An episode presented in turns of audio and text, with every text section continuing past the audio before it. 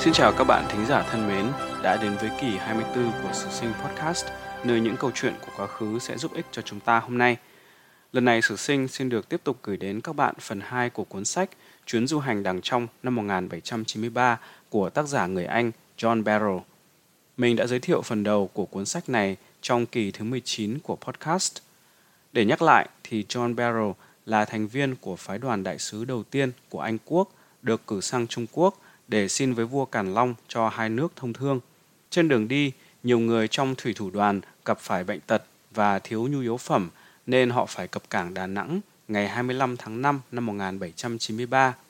Lần trước Sử Sinh đã đem đến cho các bạn thính giả các ghi chép của John Barrow về tình hình chiến sự giữa chú Nguyễn và Tây Sơn, cùng một số chi tiết mới lạ về Nguyễn Ánh và ba anh em Tây Sơn được viết trong chương 9 của cuốn sách. Lần này Sử Sinh xin được giới thiệu với các bạn chương 10 có nội dung là các mô tả về điệu bộ, tính tình, điều kiện sống của cư dân vùng cảng Đà Nẵng. Năm 1793, Quang Trung đã mất nên vùng cảng Đà Nẵng thuộc quyền con trai Nguyễn Quang Toản, lúc đó mới 10 tuổi, có niên hiệu là vua Cảnh Thịnh. Nguyễn Quang Toản vừa làm chủ phần phía bắc của Đàng Trong, bao gồm Thuận Hóa, Quảng Nam và cả Đàng Ngoài, tức là miền Bắc Việt Nam ngày nay. Khi đoàn tàu Anh sắp cập bến Đà Nẵng năm 1793, thuyền trưởng người Bồ phao tin tàu Anh là quân Chu Nguyễn nên dân địa phương đang sống dưới chính quyền Tây Sơn ban đầu có thái độ rẻ rặt. Sau khi mọi chuyện được làm rõ, quan hệ hai bên trở nên thân thiện hữu hảo. Chợ cảng Đà Nẵng ê hề thực phẩm, rau quả. Quan địa phương, tức là quan Tây Sơn, lên tàu thăm viếng. Được người Anh mời đánh chén, các ông quan Việt Nam thích rượu mạnh nhưng không hứng thú lắm với bia và rượu vang. Họ thích rượu răm và brandy đến nỗi người Anh phải canh chừng trong những lần sau họ lên tàu, vì lần đó đám quan Tây Sơn ra về trong tình trạng say bí tỉ. Quan hệ hai bên trở nên thân thiết đến mức đoàn Anh được mời lên bờ ăn tiệc. Quanh vùng không có ngôi nhà nào đủ rộng nên quan địa phương phải dựng lán tre. Các bàn nhỏ được xếp vào nhau thành một bàn dài. Mỗi bên bàn có thể ngồi 20 đến 24 người. Ở Trung Quốc, các bát đĩa thức ăn thường được xếp chật kín bàn. Ở Việt Nam, người ta không những xếp bát đĩa thức ăn chật kín bàn mà còn chồng bát lên nhau đến 3-4 tầng. Số bát ăn không dưới 200, không tính những chén bát nhỏ dùng để đựng cơm là thức ăn chính của người vùng này và vùng Á Đông nói chung. Họ không có khăn trải bàn, dao, dĩa, chai lọ. Trước mặt mỗi người là một cái thìa hoặc là cái muỗng bằng sứ và một đôi đũa, được Barrow miêu tả là đôi lông nhím. Trong sách, chữ chopsticks tức là đôi đũa được in nghiêng. Thời đó đũa vẫn là một thứ đồ xa lạ với người phương Tây. Đồ ăn gồm đủ loại thịt heo, gà, bò, cá cắt nhỏ, trộn với rau hoặc nấu canh, được thêm nếm gia vị đủ loại. Không có đồ nướng hoặc món gì khô, không rượu mạnh hoặc rượu vang, nước cũng không có trong lúc ăn uống. Nhưng sau khi ăn, người Anh được mời uống nước trà. Vì hai bên không biết tiếng nhau, nên sau khi ăn uống, phái đoàn Anh mau chóng rời khỏi bàn. Viên quan đứng đầu cảng Đà Nẵng không ngồi cùng mâm với đoàn Anh Ông ta nằm trên một tấm phản ở cuối phòng, hút thuốc và ăn trầu. Có hai người hầu đứng bên, cầm quạt lông chim chỉ phe phẩy. Từ bàn ăn, đoàn anh kéo nhau đi xem hát. Các diễn viên gánh hát mải mê biểu diễn, bất kể có khán giả hay không. Ở đằng trong, cũng giống như Trung Quốc, các diễn viên được trả tiền cả ngày nên họ mặc kệ khán giả đông hay thưa. Như đã nói ở trên, vùng đất đằng trong bao gồm Vịnh Đà Nẵng đang nằm trong tay Quang Toản – sau khi được các quan địa phương báo tin đoàn Anh không có ý định thù nghịch, Quang Toản sai quan lớn đến mời ngài đại sứ McCartney đến thăm kinh đô Huế. Nhưng đại sứ trưởng đoàn McCartney viện nhiều cớ từ chối.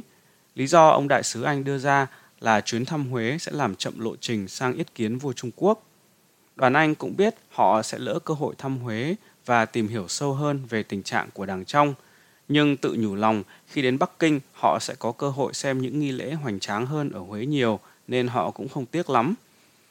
Đoàn Anh sẽ vui lòng với việc dừng chân vài ngày ở bến cảng để thăm thú các thị trấn làng mạc và nhà cửa lân cận. Một ông bác sĩ trong đoàn tên là Dr. Johnson phát biểu một câu rất triết lý mà sử sinh cho là vẫn còn đúng cho đến ngày hôm nay. Tình trạng thực của mỗi quốc gia là thực trạng của đời sống bình dân – Hạnh phúc của người dân không thể được đo đếm bằng những sự ăn chơi của kẻ sung sướng hoặc bàn tiệc của kẻ giàu sang. Phần lớn nhân dân không sung sướng cũng chẳng giàu sang. Nếu đi Huế, John Barrow đoán đoàn Anh sẽ được mời đi săn voi. John Barrow kể các ông vua đảng trong hay bày trò giải trí cho các sứ thần ngoại quốc bằng cách rủ họ đi săn voi. Lần đầu tiên trong đời khi John Barrow đặt chân đến Việt Nam, ông mới nhìn thấy con voi. Voi đảng trong còn to lớn hơn tưởng tượng của ông rất nhiều. Barrow kể rằng trên đời này chỉ có ba thứ khi ông thấy tận mắt là còn vượt xa cả sự hùng vĩ trong tưởng tượng của ông. Một là đỉnh núi lửa Tenerife, hai là cơn bão rông trên đại dương và thứ ba là con voi ở đằng trong. Lá thư của Quang Toản mà trong sách John Barrow gọi là ông vua trẻ vì lúc đó Quang Toản mới có hơn 10 tuổi, tràn đầy sự kính trọng với nước Anh. Quang Toản gửi tặng đoàn Anh 10 con nghé, 50 con heo, 300 gà vịt với đủ các loại rau quả. Đại sứ Anh viết thư phúc đáp với quà tặng đáp lễ gồm một khẩu súng trường, hai nòng với đầy đủ dụng cụ, hai khẩu súng lục đồng có gắn lưỡi lê, một thanh kiếm bằng thép và vài tấm vải vóc các loại. Theo miêu tả của John Barrow, viên quan Tây Sơn mang quốc thư đến mặc một chiếc áo choàng lụa có thêu rồng hổ, giống áo của các quan Trung Quốc. Điều đáng nói là trước khi lên tàu Lion của người Anh, ông quan này cởi bỏ chiếc áo choàng lụa rồi khoác lên người mấy tấm áo choàng dài màu trắng bằng vải thô. Quan hệ hai bên đang tốt đẹp thì một hành động bất cẩn của đoàn Anh khiến chính quyền Tây Sơn phật ý. Số là một buổi sáng, một nhóm nhỏ trong đoàn đi thuyền vào bờ biển phía đông để tìm cách đo đạc vị trí, hòng vẽ một bản đồ của vịnh. Họ tưởng qua mặt được quan quân Tây Sơn vì xuất phát lúc sáng sớm và thực hiện công việc rất mau lẹ. Ngờ đâu, khi toán đo đạc vừa về đến tàu thì một viên sĩ quan Tây Sơn cũng lên theo. Ông ta mang thông điệp từ vị quan trấn thủ Vịnh Đà Nẵng nghiêm cấm mọi hành vi thăm dò đo đạc. Rồi lại một chuyện phiền toái khác xảy đến làm quan quân Tây Sơn càng nghi ngờ động cơ của người Anh. Một sĩ quan của tàu Lion quá hăm hở muốn tìm hiểu đường lối của con sông dẫn đến Hội An đã bị bắt trong đêm cùng đoàn người trên thuyền của anh ta. Vì anh ta đi lâu mà không thấy quay về, người trên tàu ngỡ anh sĩ quan và những người cùng đi đã bị lật thuyền chết cả. Nhưng quan Tây Sơn lại một lần nữa lên tàu thông báo về vụ việc và phàn nàn rằng người Anh không trung thực trong chuyện đi lại giữa hai bên. Đại sứ Anh McCartney chối không biết gì về vụ này, nhưng tỏ ý muốn cho người sĩ quan Anh được thả ra để về nhận kỷ luật của cấp trên. Trong khi bị Tây Sơn giam giữ, viên sĩ quan hiếu động một cách dại dột cũng đã nếm đủ mùi đau khổ. John Barrow kể là viên quan Tây Sơn giam giữ anh ta thường ở trong tình trạng say bí tỉ. Viên quan này giải trí bằng cách vung đao hô quanh đầu anh sĩ quan người Anh hoặc ra lệnh đóng gông vào cổ anh ta. Mọi chuyện về sau được giải quyết êm đẹp.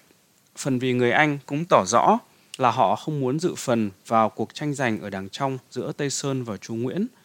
Phần vì Tây Sơn cũng muốn ve vãn người Anh để được họ giúp đỡ.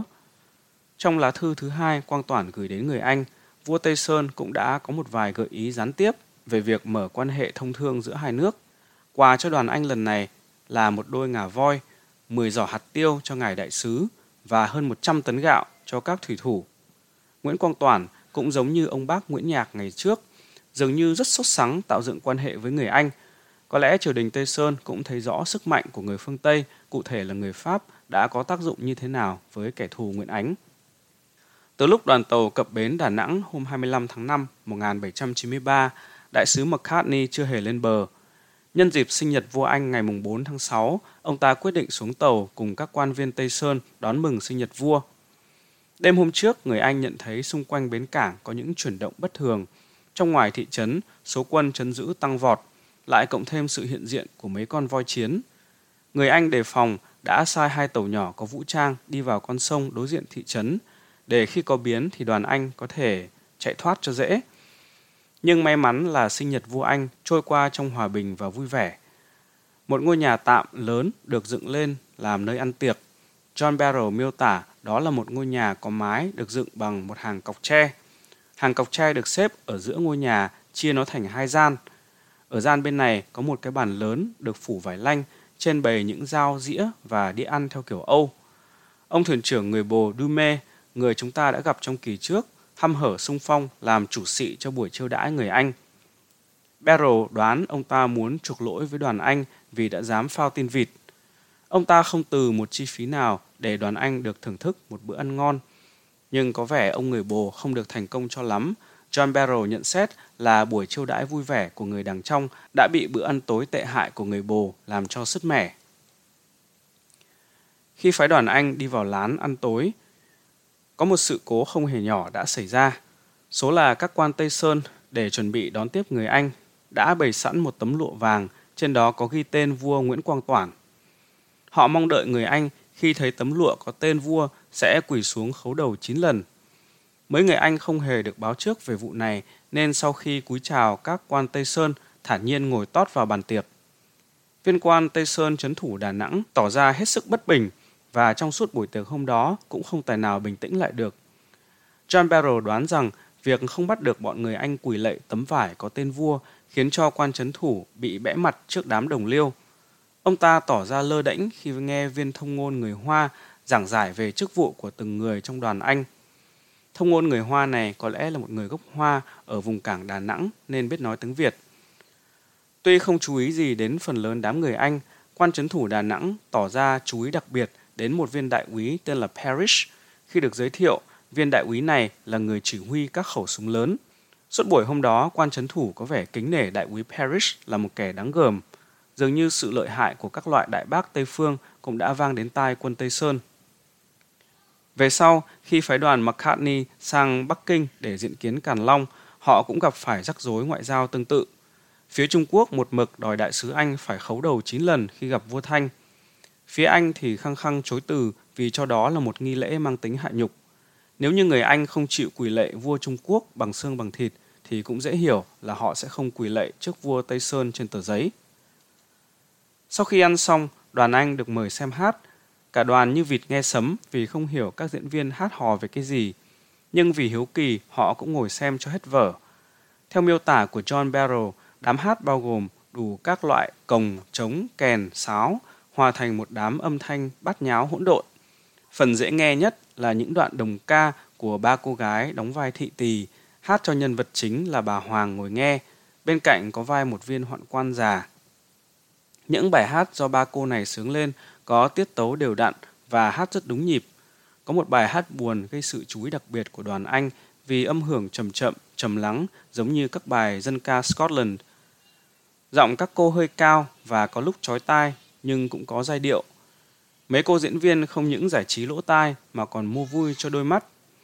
Họ vừa hát vừa nhảy múa, điệu bộ chân tay mình mẩy ăn khớp với nhạc nền. Điệp khúc của một bài hát cũng dễ nghe và còn được các thủy thủ trên tàu Lion nhớ mãi cho đến khi tới Trung Quốc, nơi những thứ mới lạ hơn chiếm lấy tâm trí họ. John Barrow cho biết khi sang Trung Quốc, ông không thấy đàn ông hay đàn bà có trò nhảy múa gì cả. Điều đó làm ông phỏng đoán là môn hát hò ở đằng trong hoặc là sản phẩm của dân địa phương hoặc được du nhập từ xứ Ấn Độ. Đại sứ Anh McCartney cũng kéo theo một dàn nhạc lên bờ và sai họ chơi mấy bản nhạc Âu. John Barrow kể rằng dân đằng trong có vẻ chẳng hứng thú gì với những âm điệu nhẹ nhàng của nhạc châu Âu. Họ thích thú hơn với những thứ chương trống tưng bừng, ẩm ý hơn nhạc cụ Âu. Xem hát chán, cả bọn trong đoàn Anh kéo nhau đi thăm thú chợ địa phương – Tác giả miêu tả một số trò chơi của các chàng trai đằng trong thời đó.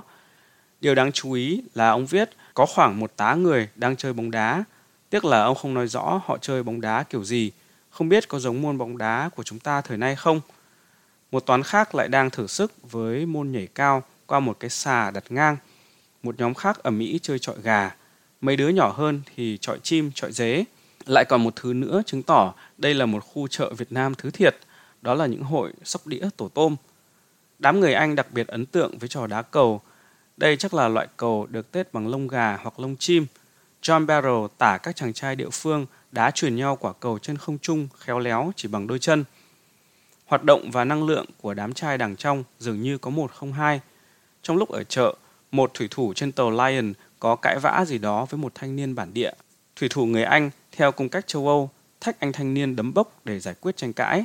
Khi thủy thủ người Anh còn đang múa may đôi tay và tìm cách cho đối phương một cú knock out, thì chàng thanh niên bản xứ miệng vẫn nhăn nhở cười, rất bình tĩnh tung chân giáng cho đối phương một cú đá bất ngờ vào giữa hàm. Sau khi ra đòn, anh thanh niên thản nhiên bước đi để cho địch thủ người Anh ngỡ ngàng giữa tiếng cười rộ của đám đông. Không những đôi chân của dân đảng trong linh hoạt mà đôi tay cũng tinh xảo không kém. Có những người làm ảo thuật tung hứng vừa để mua vui cho đám đông vừa để kiếm ăn.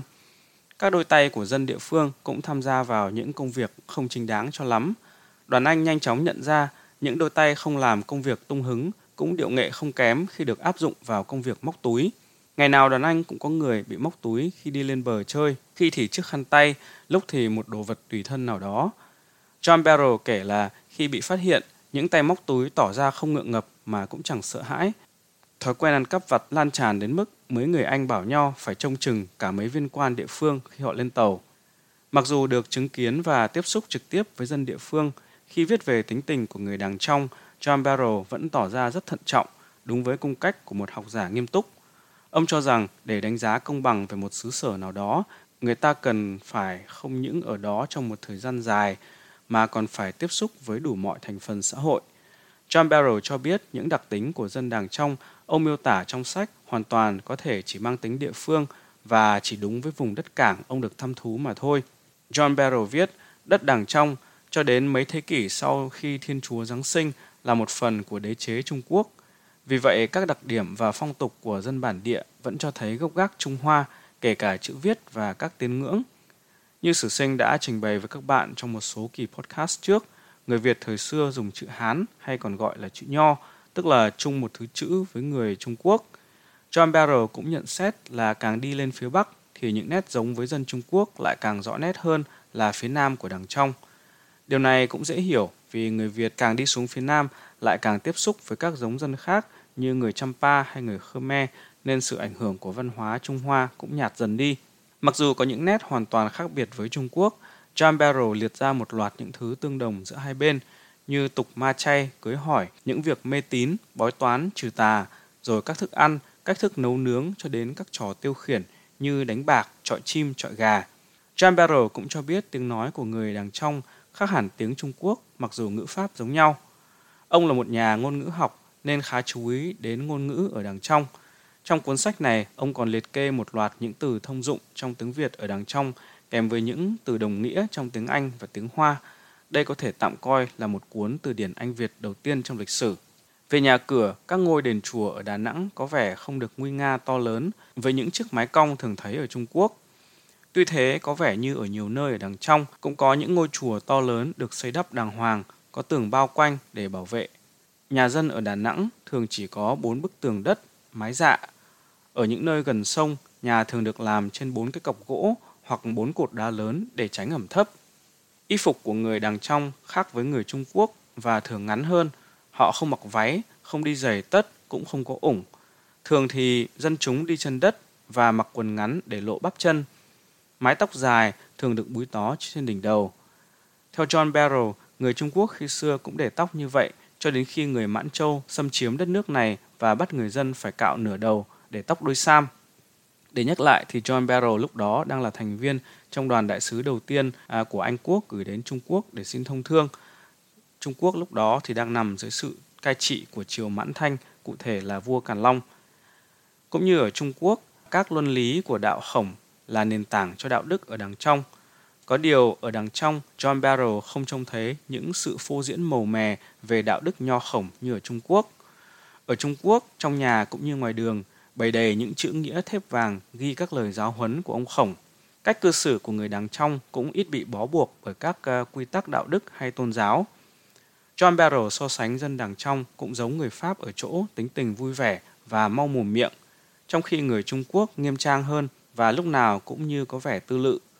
Người đàng trong thì cởi mở và thân thiện, trong khi người Trung Quốc thu mình lại và dè dặt. Một người đàn ông Trung Quốc sẽ không bao giờ giao phó việc trọng đại nào cho phụ nữ. Ngược lại, ở đằng trong, phụ nữ lại thường được giao việc quán xuyến gia đình. Có vẻ như đàn ông Việt Nam đã có thói quen cậy vợ từ rất lâu đời rồi các bạn nhỉ. Cách cư xử phải phép của người phụ nữ ở Trung Quốc là họ không bao giờ được lên tiếng trước, trừ khi được hỏi. Cười cũng không được cười thành tiếng, hát khi nào được yêu cầu, còn nhảy múa thì rất khó khăn vì bị một bó buộc về thể chất khiến hoạt động này gần như là bất khả. Tuy John Barrow không nói rõ bó buộc về thể chất này là gì, nhưng chúng ta cũng có thể đoán đó là tục bó chân của phụ nữ Trung Quốc thời xưa. Theo quan niệm thẩm mỹ của Trung Quốc cổ thì người phụ nữ bàn chân càng nhỏ lại càng đẹp. Vì thế các em bé gái từ nhỏ đã bị bẻ quạt mấy ngón chân lại rồi bó bằng vải để cho đôi bàn chân bé xíu lại. Người ta gọi đó là tục bó chân. Đây là một phong tục ghê tởm đã làm què quạt đôi chân của không biết bao nhiêu người phụ nữ Trung Quốc trong thời phong kiến. Trở lại với đằng trong, John Barrow cho biết đàn bà ở đây cũng tự do và hoạt bát chẳng kém gì đàn ông. Lại một lần nữa, John Barrow cho thấy vai trò đảm đang của người phụ nữ Việt Nam qua những quan sát của ông. Ở đằng trong, phải yếu phải làm những công việc nặng nhọc nhất về thể xác hoặc cần tốn nhiều thì giờ nhất. Ông và những người khác trong đoàn Anh thấy phụ nữ ngày lại ngày, từ sáng đến tối phải đứng trong nước ngập đến đầu gối để cấy lúa. Đối với nhà nông, các công việc đồng áng phần lớn rơi vào tay phụ nữ. Trong khi ở gần bến cảng, các bà cũng là những người gánh vác phần lớn việc nhà rồi việc buôn bán. Họ thậm chí phải góp sức trong việc xây dựng hoặc sửa nhà, nung đất làm chén bát, chèo thuyền trên sông và vịnh, mang nông sản ra chợ bán, nuôi tầm, chăn tơ, dệt vải, nhuộm vải, rồi may vá thành quần áo cho chính mình và cho gia đình.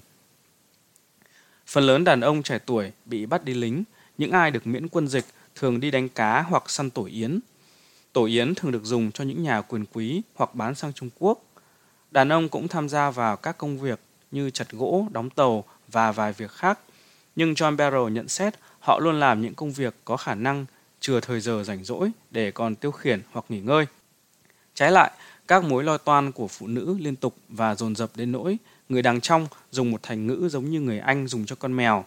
Phụ nữ cũng giống con mèo, có chín cái mạng nên phải chịu bị người ta giết nhiều hơn cả. Đoạn miêu tả về cách ly hôn của dân đằng trong cũng có chi tiết đáng chú ý. Ở Anh, đôi lứa có việc gì đó tạm xa nhau thường lấy một đồng xu bẻ làm đôi, mỗi người giữ một nửa để làm tin cho sự thủy chung. Ở đằng trong thì bẻ đôi đồng xu hoặc một đôi đũa chỉ được thực hiện khi hai người muốn ly hôn. Chi tiết này cũng đồng nhất với mô tả của Sam Barron về cung cách ly hôn của người Việt đàng ngoài trong cuốn sách mô tả Vương quốc đàng ngoài. Sử sinh đã có dịp giới thiệu đến các bạn cuốn sách này trong kỳ 3 của podcast. Chính vì phụ nữ ở đằng trong bị coi rẻ nên họ cũng dễ trở thành những đồ vật bị trao đổi. John Barrow cho biết khó có nơi nào trên thế giới mà việc bán thân của phụ nữ lại dễ dãi như vùng đất cảng ông đặt chân – Tuy thế, ông cũng thận trọng nói rằng không thể lấy những gì ông trông thấy ở một địa phương để quy kết cho tình trạng của toàn quốc, nhất là khi vùng đó lại là một bến cảng có nhiều dân tư xứ qua lại. Để chứng minh cho tình trạng phóng khoáng trong việc buôn bán tiết hạnh phụ nữ, John Barrow kể cho chúng ta hai câu chuyện. Một hôm, có một viên sĩ quan trên tàu Lion được cử lên bờ để mua hai con bò mộng. Giá mỗi con là 10 đô la, Viên sĩ quan đưa tiền cho viên quan địa phương phụ trách bán bò để ông ta đếm. Viên quan địa phương cầm tiền đếm rồi ra lệnh gì đó cho hai đứa hầu. Hai đứa này lát sau quay lại với một cô gái trẻ xinh xắn. Ông quan liền giao cô gái này cho viên sĩ quan Anh, tỏ ý muốn bán cô ta. Người sĩ quan hoặc vì quá sốc trước giao dịch chơi chẽn này hoặc không có đủ ngân lượng, một mực từ chối món hàng hai chân để hoàn thành nhiệm vụ mua hai món hàng bốn chân. Trước sự kinh ngạc trông thấy của ông quan đằng trong, người sĩ quan được cho biết cô gái trẻ kia hoặc là vợ hoặc là con gái của ông quan. Lại một người nữa trong đoàn anh, một hôm đang đi gần bờ sông thì có một bà già bám theo. Bà ta ra dấu cho ông này đi theo vào nhà.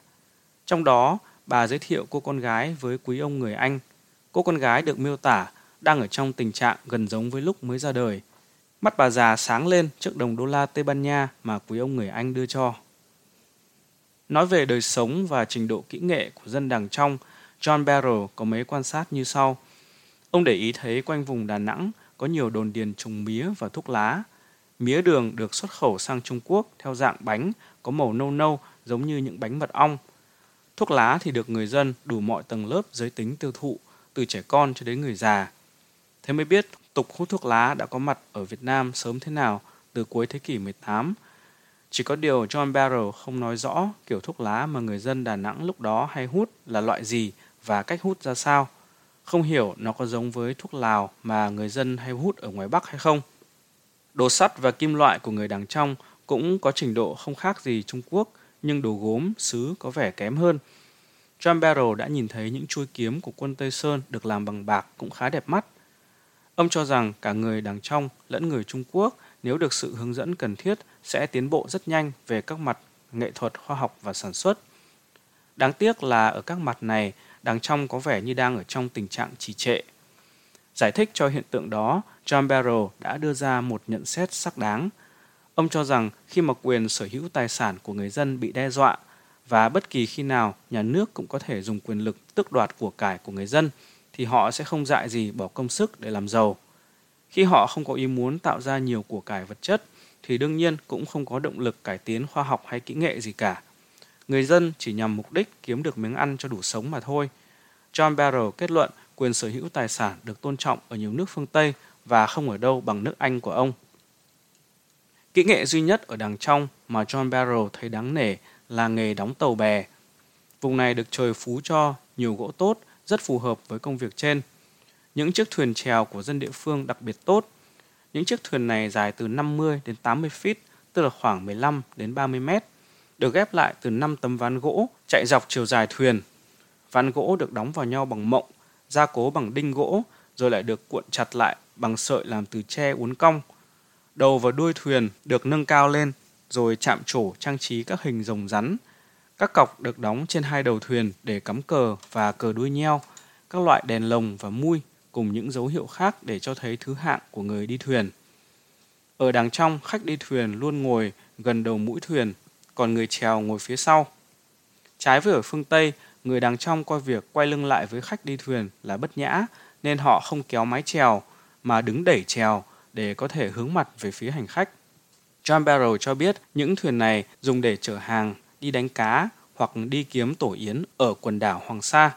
Đây là một bằng chứng nữa cho thấy sự liên hệ từ xa xưa của ngư dân Việt Nam với quần đảo này.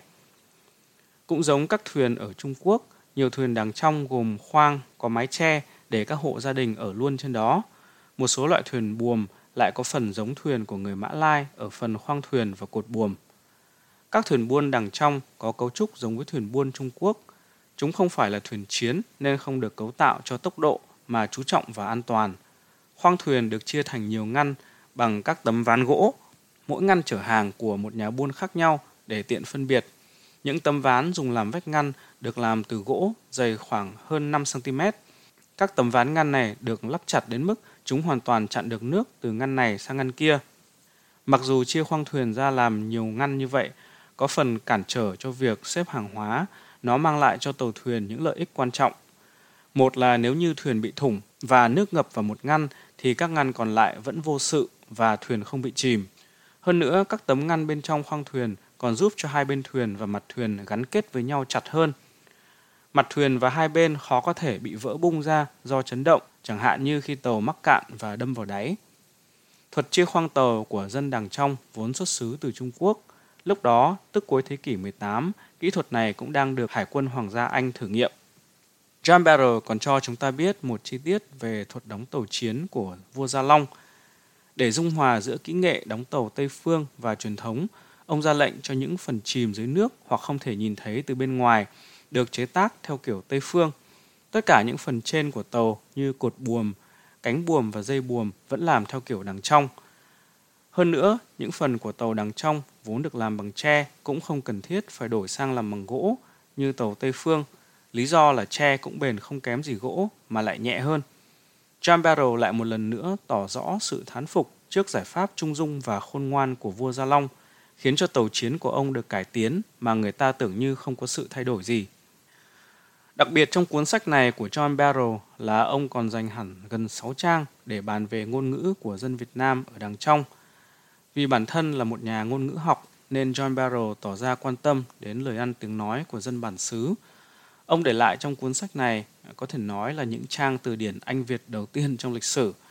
Trong đó John Barrow liệt ra khoảng 90 từ tiếng Anh và những từ đồng nghĩa trong tiếng Hoa và tiếng Việt. Chữ quốc ngữ của Việt Nam thời đó chưa được chuẩn hóa vì người Việt cho đến khi bị người Pháp xâm lược vào thế kỷ 19 à, vẫn chủ yếu dùng chữ Hán. Vì thế, một vài từ tiếng Việt do John Barrow phiên âm rất khó đọc, sử sinh không biết nó là chữ gì.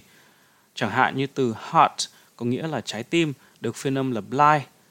Có thể đó là từ địa phương nào đó ở Đà Nẵng để chỉ trái tim chăng? Nhưng đó cũng chỉ là số ít, còn phần lớn các từ được phiên âm chúng ta vẫn có thể nhận ra. Chẳng hạn như từ fish, con cá, được John Barrow phiên âm là K, không có dấu sắc và viết chữ K thay vì chữ cờ. years nghĩa là tai, được John Barrow phiên tờ ai tai, y hệt như cách viết của chúng ta ngày nay. Có một điều đáng chú ý là những từ bắt đầu bằng phụ âm tr trong chữ quốc ngữ đều được phiên là bl. Chẳng hạn như từ the sun không được viết là mặt trời mà lại là mặt lời. The moon tức là trăng được viết là blang. An egg quả trứng được viết là tơ lung. Cái này cũng giống như một số kinh của người theo đạo Thiên Chúa được dịch ra chữ quốc ngữ hồi thế kỷ 16-17 mà sử sinh đã đọc được. Trong đó họ cũng phiên âm chữ trời là lời. Có thể phụ âm TR ngày xưa được ông cha ta phát âm là bờ lờ chăng? John Barrow cũng để ý thấy trong tiếng Việt của người đàng trong có những phụ âm như bờ, đờ và r, tức là những phụ âm không có trong tiếng Trung Quốc. Điều này hoàn toàn chính xác. Hơn nữa, việc ông để ý người Việt ở đó phát âm chữ R cũng cho thấy rõ đó là tiếng Việt của người miền trong. Người Bắc phần lớn không nói rõ chữ R, chẳng hạn sử sinh là người Hà Nội sẽ không nói rõ mà mình sẽ nói là nói rõ.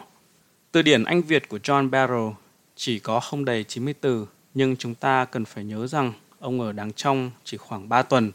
Trong khoảng thời gian ngắn ngủi đó mà vẫn có thể tìm hiểu được kha khá về ngôn ngữ địa phương như vậy, quả là đáng nể.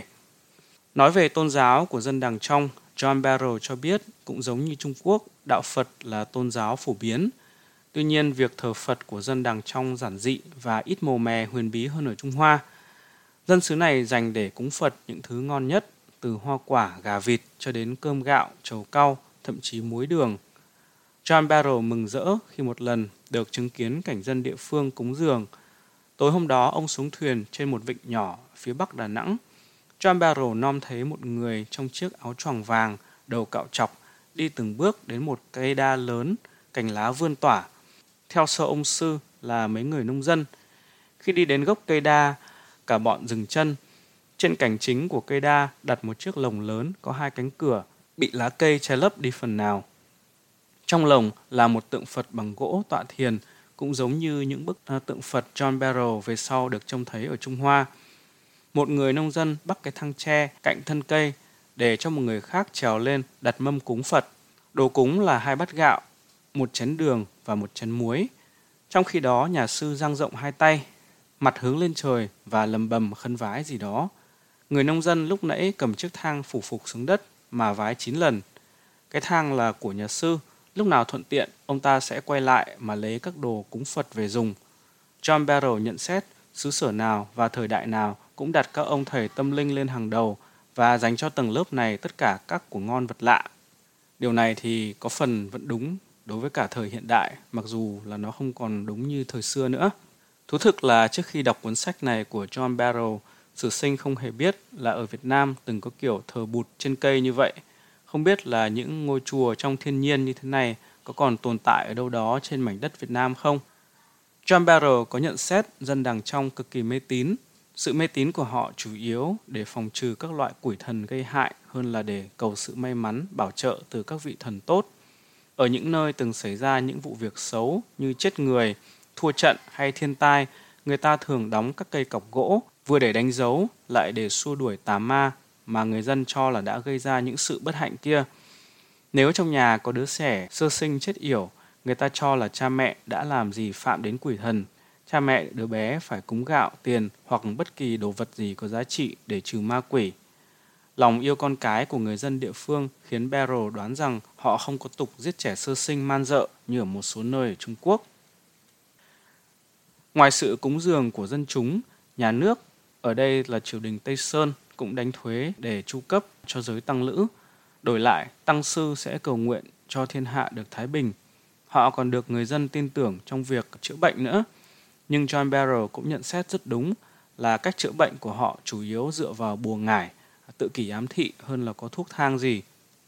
Về cách tổ chức chính quyền và hình luật, John Barrow cho biết trong thời gian ở đàng trong, ông không thấy quan lại địa phương trừng phạt người dân vì bất kỳ điều gì Trái lại khi ở Trung Quốc, đâu đâu phái đoàn Anh cũng nghe thấy những tiếng rên xiết của đám người bị đánh đập và gông cùm. Tác giả sách đưa ra giả thuyết, các quan Trung Quốc mặc dù hủ bại trong đời tư, nhưng khi ra ngoài luôn làm ra vẻ nghiêm trang, quan cách, nên có cái uy phạt dân. Trong khi các quan Tây Sơn ở đằng trong để lộ luôn cả sự hủ hóa ra ngoài, nên dân không còn sợ nữa, hoặc là họ không còn mặt mũi để phạt dân nữa. Âu cũng là một nhận xét thú vị về quan lại của hai xứ sở. Dù gì đi nữa thì dân đàng trong vẫn có vẻ ít bị chính quyền đè nén hơn dân Trung Quốc. Vừa rồi Sử Sinh vừa chuyển đến các bạn chương 10 trong cuốn sách của John Barrow nói về đàng trong. Chương cuối trong cuốn sách nói về miền Nam Việt Nam cũng là chương thứ 11, chủ yếu bàn đến những lợi ích của đế quốc Anh đối với việc làm ăn với xứ sở này. Vì chương trình hôm nay đã dài nên mình sẽ dành một số khác để giới thiệu nốt chương 11 của cuốn sách Chuyến du hành đằng trong hay là A Journey to Cochin China năm 1793 của John Barrow. Cảm ơn các bạn thính giả đã chú ý lắng nghe. Mong các bạn sẽ like và subscribe để ủng hộ cho podcast của Sử Sinh trên các ứng dụng bạn nghe chương trình này. Xin chúc các bạn một buổi cuối tuần vui vẻ và xin hẹn gặp lại vào tuần tới.